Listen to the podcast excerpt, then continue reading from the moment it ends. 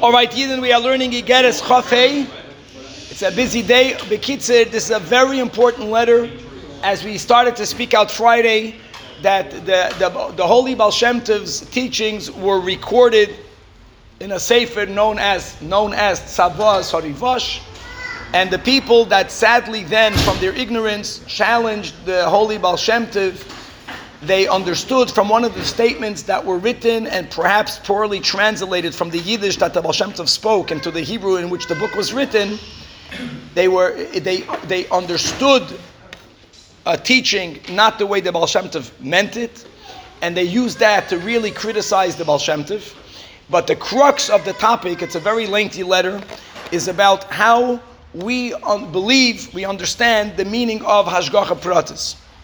And indeed, this was one of the points of contention between Chassidim and non-Chassidim, that we understand that Hashgacha Pratit means that every single little detailed thing that happens in the world is all under God's direct, specific providence. And that includes, here's the question, if another human being wrongs me, even though we believe in freedom of choice, and that human being will be held accountable by God, which he will be, but how am I to view it? Am I to view it that a person wronged me because they had the power to wrong me, because they have freedom of choice, or because God wanted this specific thing to happen to me? Not only that God gave them that power, this specific thing happened to me. When evil happens in the world, what appears to evil, it's God's fault. It's God's doing. So we have no choice. We have choice. Then it's not God's doing. Very good. Or is our choice? So you have to schwitz. Or has God predetermined what our choice is? My friend, this is the crux of the matter. Now listen to this. Listen to the words to that we believe in both, and they cannot go together. But we believe that every person has freedom of choice, and at the same time, when I am the recipient of anyone's choice, I have to see this that God wanted this specific thing to happen to me. If that person wouldn't have done it, it would have happened another way. This is a very touchy topic because ultimately, who made the Holocaust happen? That's the question. One of the reasons why Haredi schools, Dafka, don't go to Auschwitz, we don't go there, is because we don't want our children to feel and to think that the Nazis have any power. They're nothing. They were always nothing. This was God's doing. And we don't understand why God did it. But it's God's. No human being ever has any power over you, period. This is the emuna that we have in Hashgacha Pratis.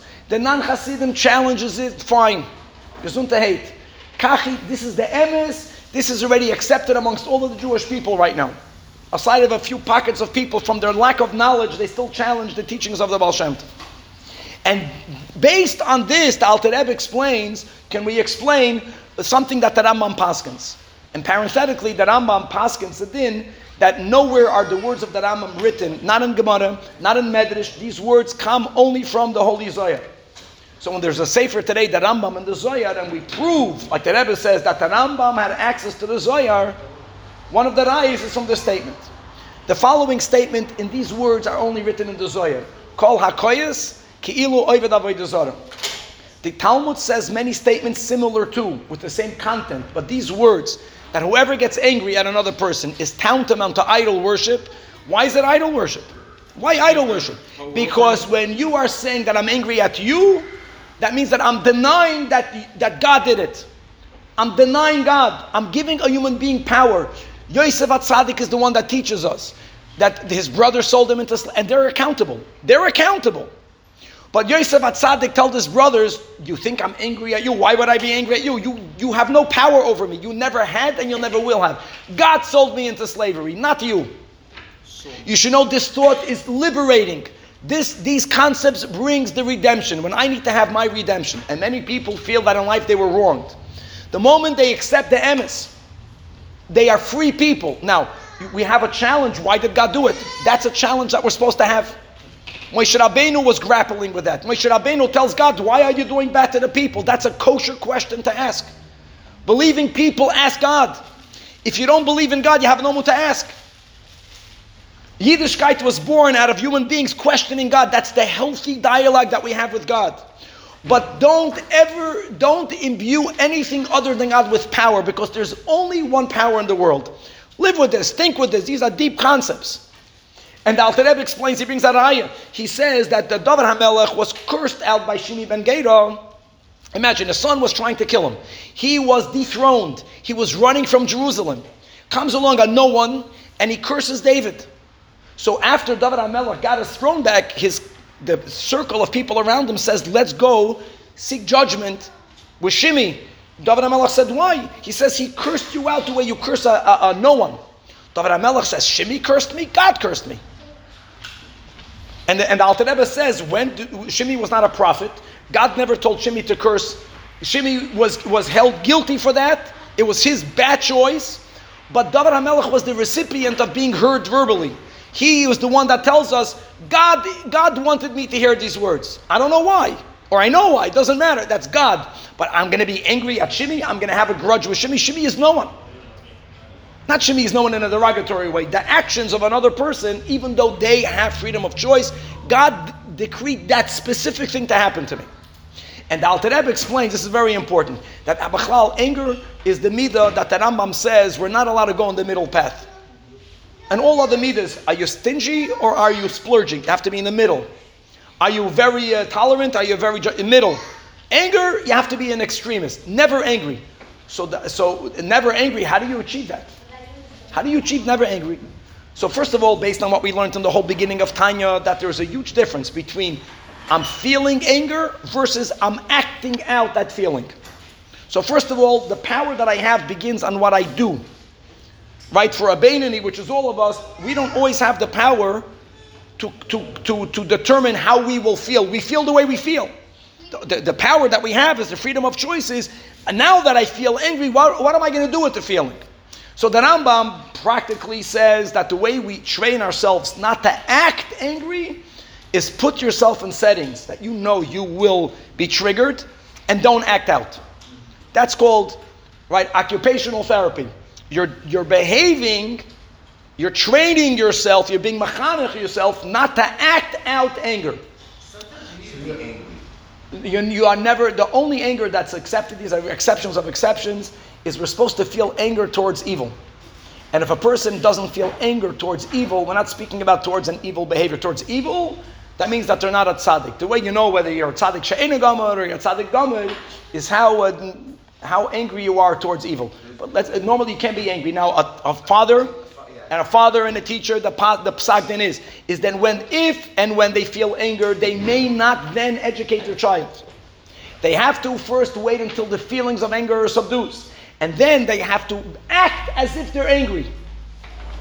And if a parent is feeling anger, he's not allowed to discipline a child. When a person feels anger, the one thing they're obligated to do, which is to be quiet.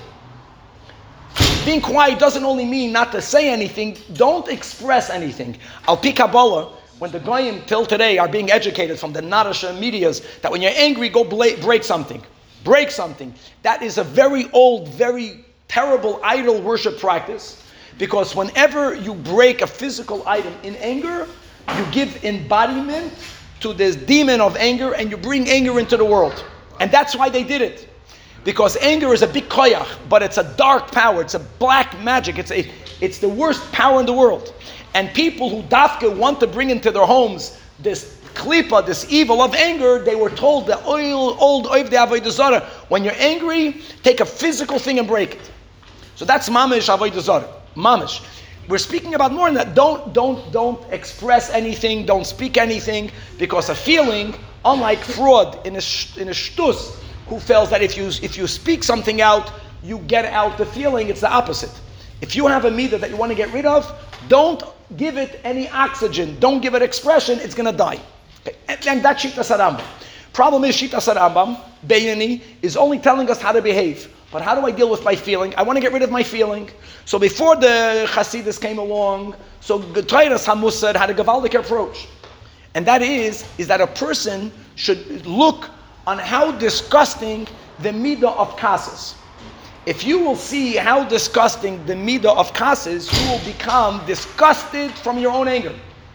And the feeling of disgust will struggle and will win, get rid of the midah of anger. L'mashal, my own mashal. Mashal, a person wants to stop smoking. So they go and they see how disgusting smoking is.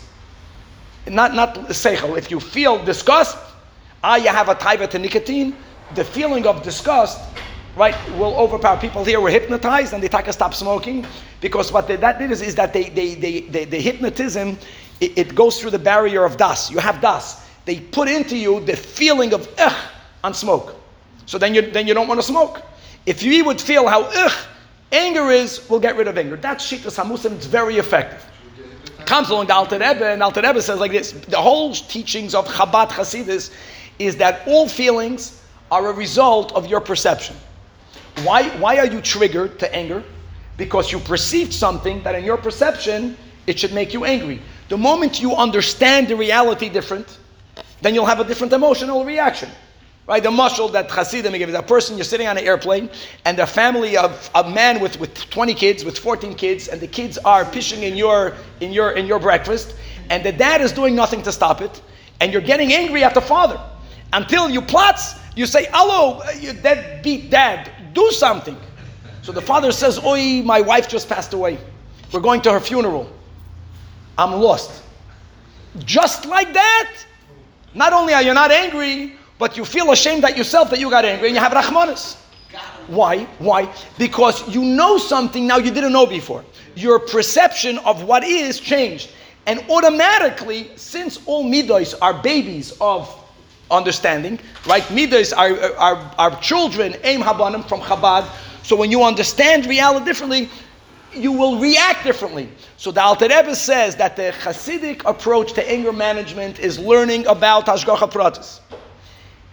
Knows, and not to know it in the head, to know it in our heart, that we have to have das, that mamish, everything is from God. When we'll internalize our emuna and Hashgacha Pratis, we will never be angry at another person.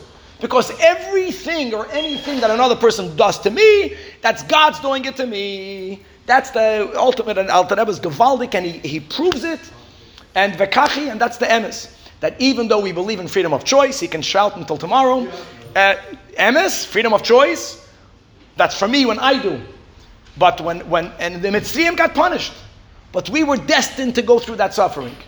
Everything is indeed from the Eibushter. In that same situation, what if the mother is there?